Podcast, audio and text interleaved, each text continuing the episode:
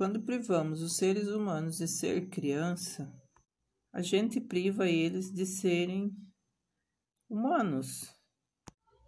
Ao enriquecer-se contra si mesmo, o ser humano, quando isso acontece, ele não é mais criança. Perde parte de si mesmo e renuncia à sua humanidade. Um exemplo bom é quando a gente fala para uma criança que ela não é mais criança. Confunde tudo assim, a existência dela. Ela fica pensando, eu sou criança ou não sou criança?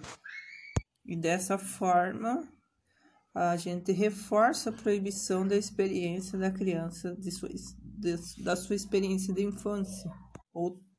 Outro ponto fundamental é a questão da compensação, de que os professores colocam a edu educação física para ajudar nos conteúdos de sala de aula, como matemática, língua portuguesa, ciências, entre outros.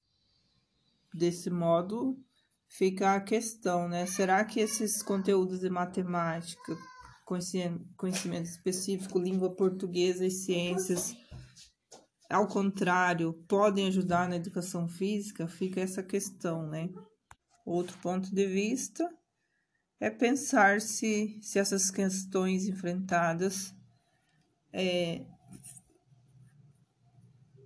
o que não devemos colocar esses problemas é, de matérias específicas como se fossem problemas da educação física. A educação física é outra área e cada matéria deveria deveria ser colocada como não como educa, problema da educação física, mas em si da matéria mesmo.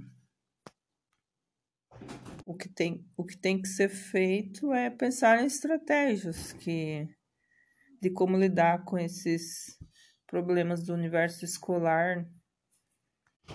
Professores que não apresentam e discutem seus projetos de ensino, pouca chance de efetivar o sucesso com seus alunos. Para isso é necessário, evidentemente, que os projetos sejam conscientes e elaborados para isso é uma importante participação das crianças.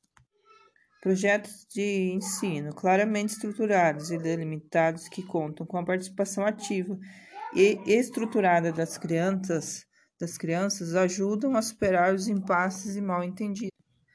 É fundamental que a gente repense as técnicas corporais e os cuidados com o corpo no ambiente educacional, utilizando as suas múltiplas expressões como multivocalidade, histórias, expectativas, razões e paixões, limites, técnicas e cuidados que sobre ele incidem, para o centro de nossas reflexões sobre os ambientes educacionais. Por fim, vale, vale lembrar a necessidade de uma constante investigação nos ambientes educacionais, que requer dos professores muita disposição, paciência, autocrítica Cada professor deve ter em sua prática pedagógica a investigação como critério pedagógico, tanto para si quanto para seus alunos.